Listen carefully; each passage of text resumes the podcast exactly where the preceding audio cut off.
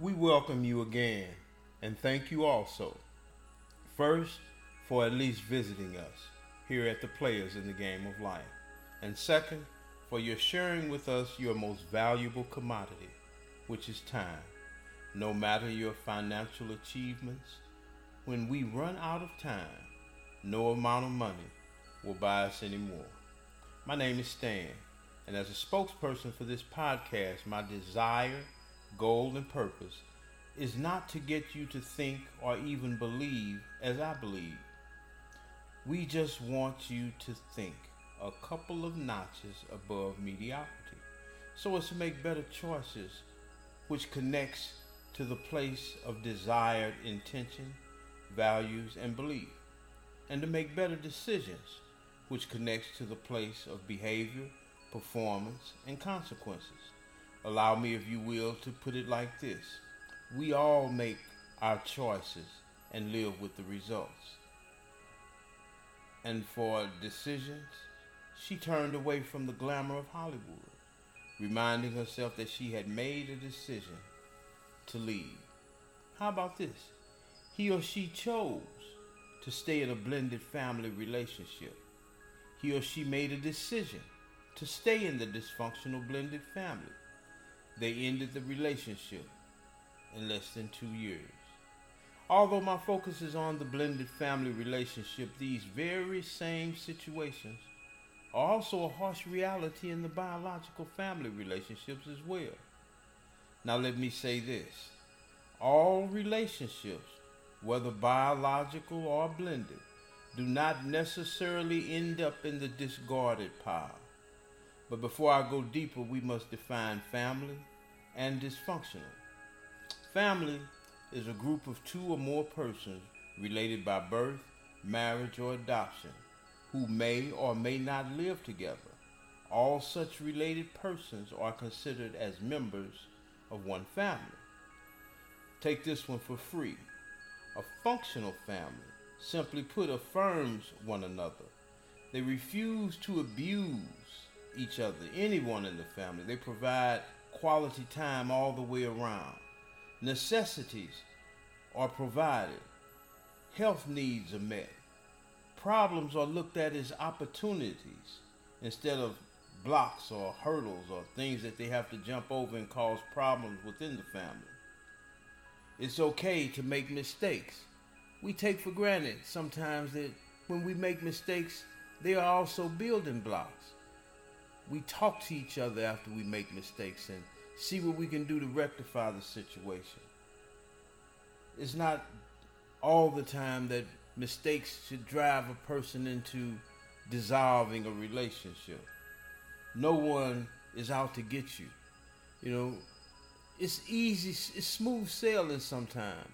Just because you make a mistake or you do something wrong or things don't go the right way, it's not that people are setting you up or looking for you to fail or trying to make you fail. Okay, let's look at dysfunctional.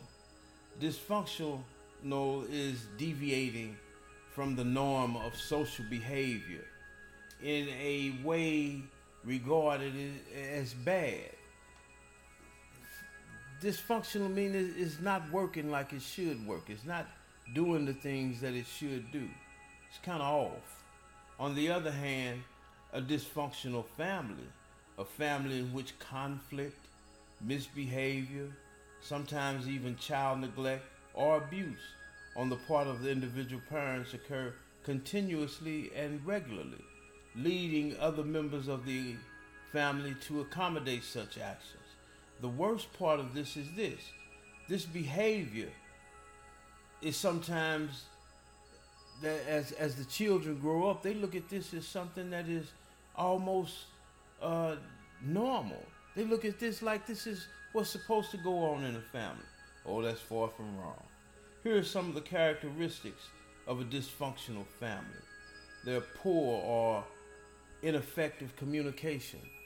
You know, sometimes you, you don't talk to people, you talk at people.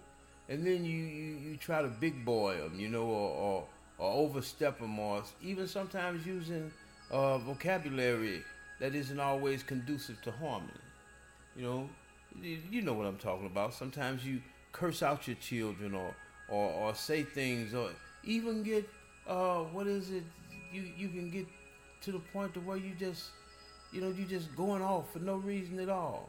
Or you you laugh at them you know? And sometimes you don't say anything at all. You just look at them crazy all communication isn't verbal sometimes it's altogether different and people can think some crazy things family member comparisons you compare one child to another child or even compare you know anybody to somebody else in the family you know, family comparisons really get you in trouble. You're not as good as as your brother in this. I wish you would be more like such and such. Those kind of things make the child seem, or another even maybe another even another adult seem like there's something wrong with them, or you're nitpicking them. You know, uh, the power struggles within the family. Sometimes the children get into a thing where where there's a power struggle going on you know, one wants to have more power over the other, or more power over mom or dad, or mom or dad is showing favoritism towards one and not showing it towards the other. You know, uh, there's excessive criticism. Oh my God.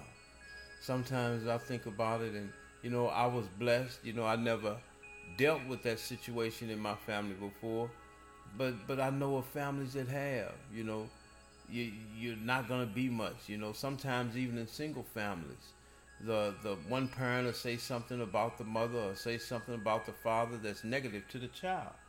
You know, and, and that's not good either. I mean, it creates a problem. Excessive criticism, just overly doing it, talking about them, just saying things that's not even right. That's that's that's a negative thing. You know, uh, then there's the little to no intimacy. And believe me, brothers, I'm not talking about sex. You know, intimacy, some it's not sexual. Intimacy is intimacy is communication in a way. It's talking to a person. It's it's calling somebody on the job or or talking to the children and you know just just kicking it. You know, you just sometimes just chill out with the kids. It's it's, it's what you all have together. It's a relationship thing. Just like your relationship should be with your Heavenly Father, your relationship with Jesus. If you chose to go that way again, I'm saying you don't have to think or believe like me. I'm just using an example.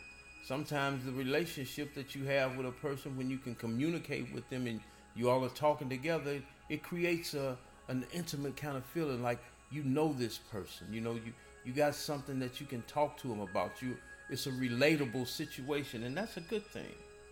There's also the thing about drug or alcohol abuse. Oh, in today's day and age, with marijuana becoming legal and, and things like that, you have parents now that sit up there and allow their kids to, to smoke in the house. You know, uh, they might even allow them to, to, to get high with the kids, or they drink in front of the kids, or they let the kids drink in the house. That's that's that's not cool. That's not the best way to do things. I mean, you start being the, the, the, the, the friend of a child instead of the parent of a child.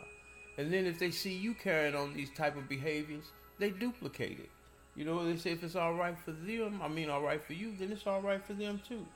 Then there's the lack of empathy. You know, refusing to note how other people feel. And the Bible sometimes it, it, it, it tickles me and forgive me. And now don't forgive me, I mean to say it. You know, it says you too were once of this conversation. Sometimes we forget where we came from. Sometimes we think that or, or seem to carry on the thought that when we came out of our mother's womb, we was hollering, thank you, Jesus, and holy this and holy that, and we were just also speaking in tongue and doing everything else. But we were once children ourselves we did things that were that, that we weren't too proud of. We made mistakes. We made some bad decisions, even bad choices. You know, I remember my father telling me that's everybody that you sit up with and be around, they, they're not your friends. I had to find it out the hard way. You know, some things you, we just have to learn through experience. And how do you expect the children to get experience if you don't let them do some things on their own? True enough, I do understand that nowadays it's not like it used to be. And there's a lot of things going on now that didn't go on when we were children. So I understand it. Then there's a, uh, an excessive thing about expectations. You expect more out of them. You expect too much sometimes out. You set the goal so high you can't even make it. You know, everybody's not gonna be a Rhodes scholar. Every child's not gonna be a Rhodes scholar. Every man, every woman is not gonna be exactly what you want them to be. You looking for a knight in shining armor or a Cinderella? You, you forget it. You know, we all have our sets of issues. We have things that we still have to be delivered from.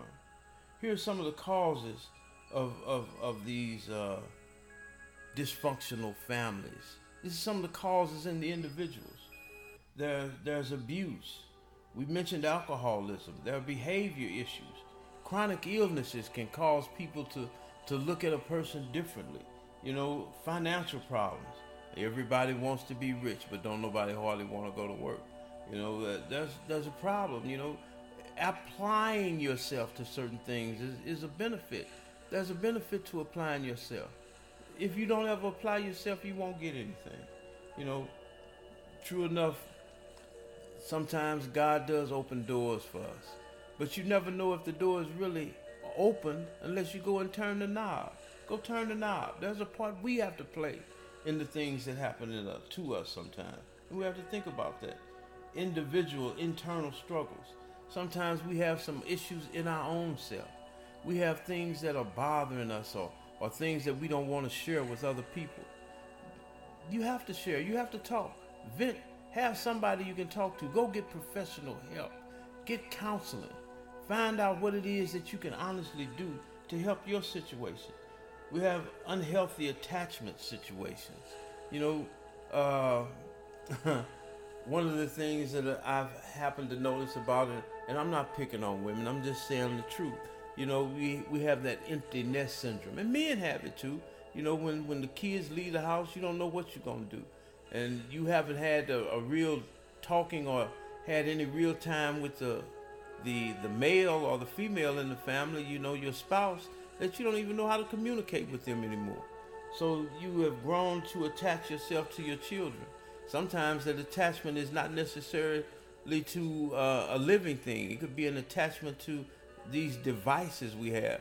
We have so many people nowadays looking at the the, the podcast, not just podcast, but listening to everything and looking at everything on television and the iPhone is their best friend sometimes.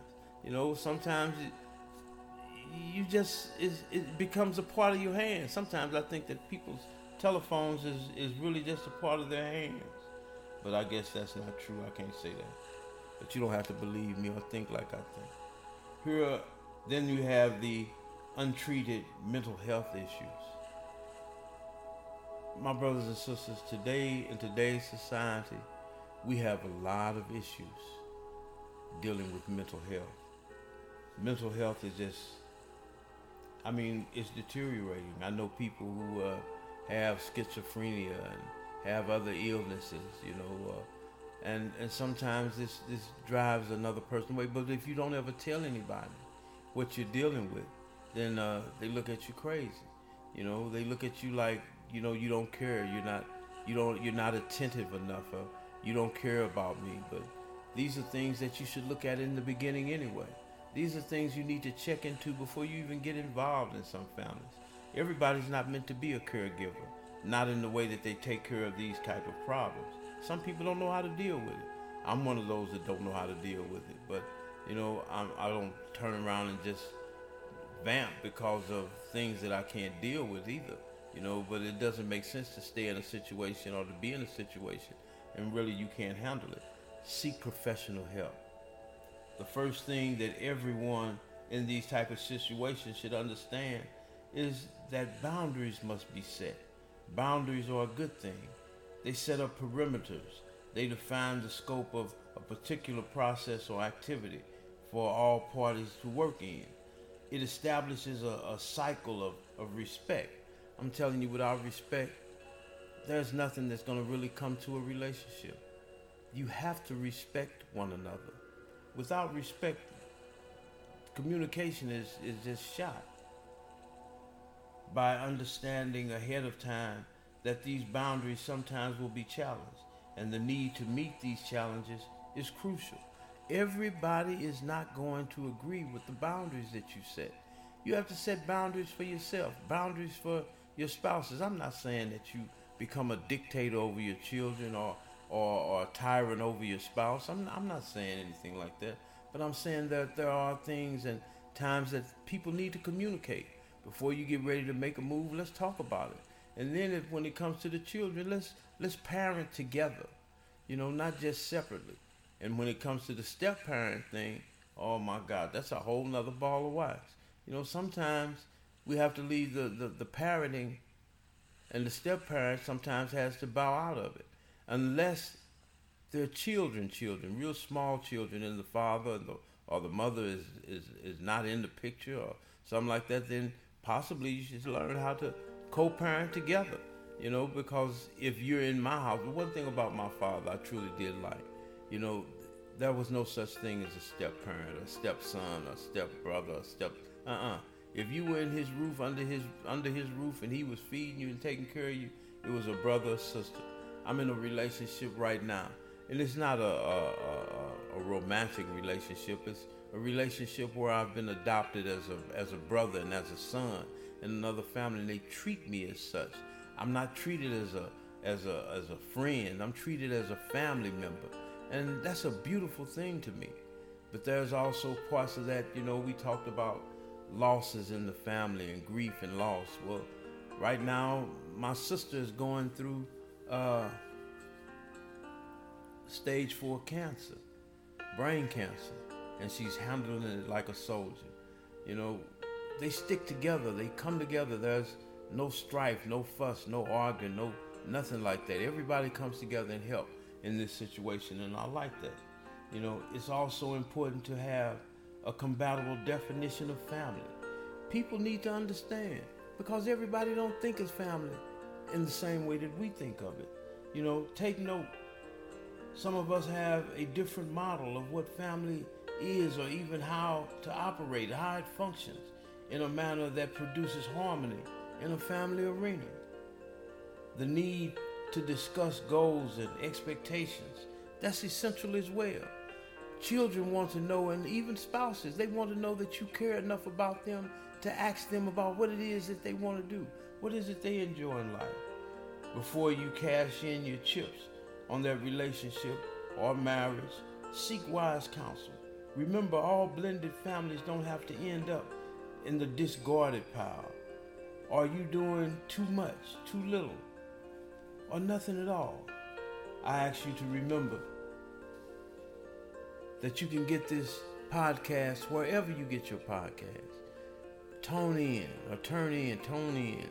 Let somebody else know. Share this with somebody else, the players in the game of life. The podcast, again, we're not trying to get you to think like us. All I want you to think, you know somebody that's going through this very situation. Please Tell a friend. Think about it. Seek God first.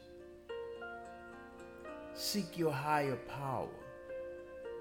I call mine Jesus. And he helps me. He can help you because he's not a respecter of person.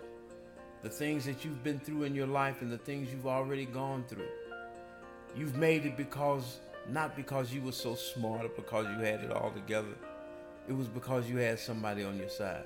Remember the song, the thing that went to I had a praying grandmother? Oh Lord, I know I had a praying grandmother because she kept me out of a whole lot of stuff. It was truly by the grace of God that I'm where I am right now. And I will ask each and every one of you, just think about it. What if I'm right? Talk to you next week. God bless.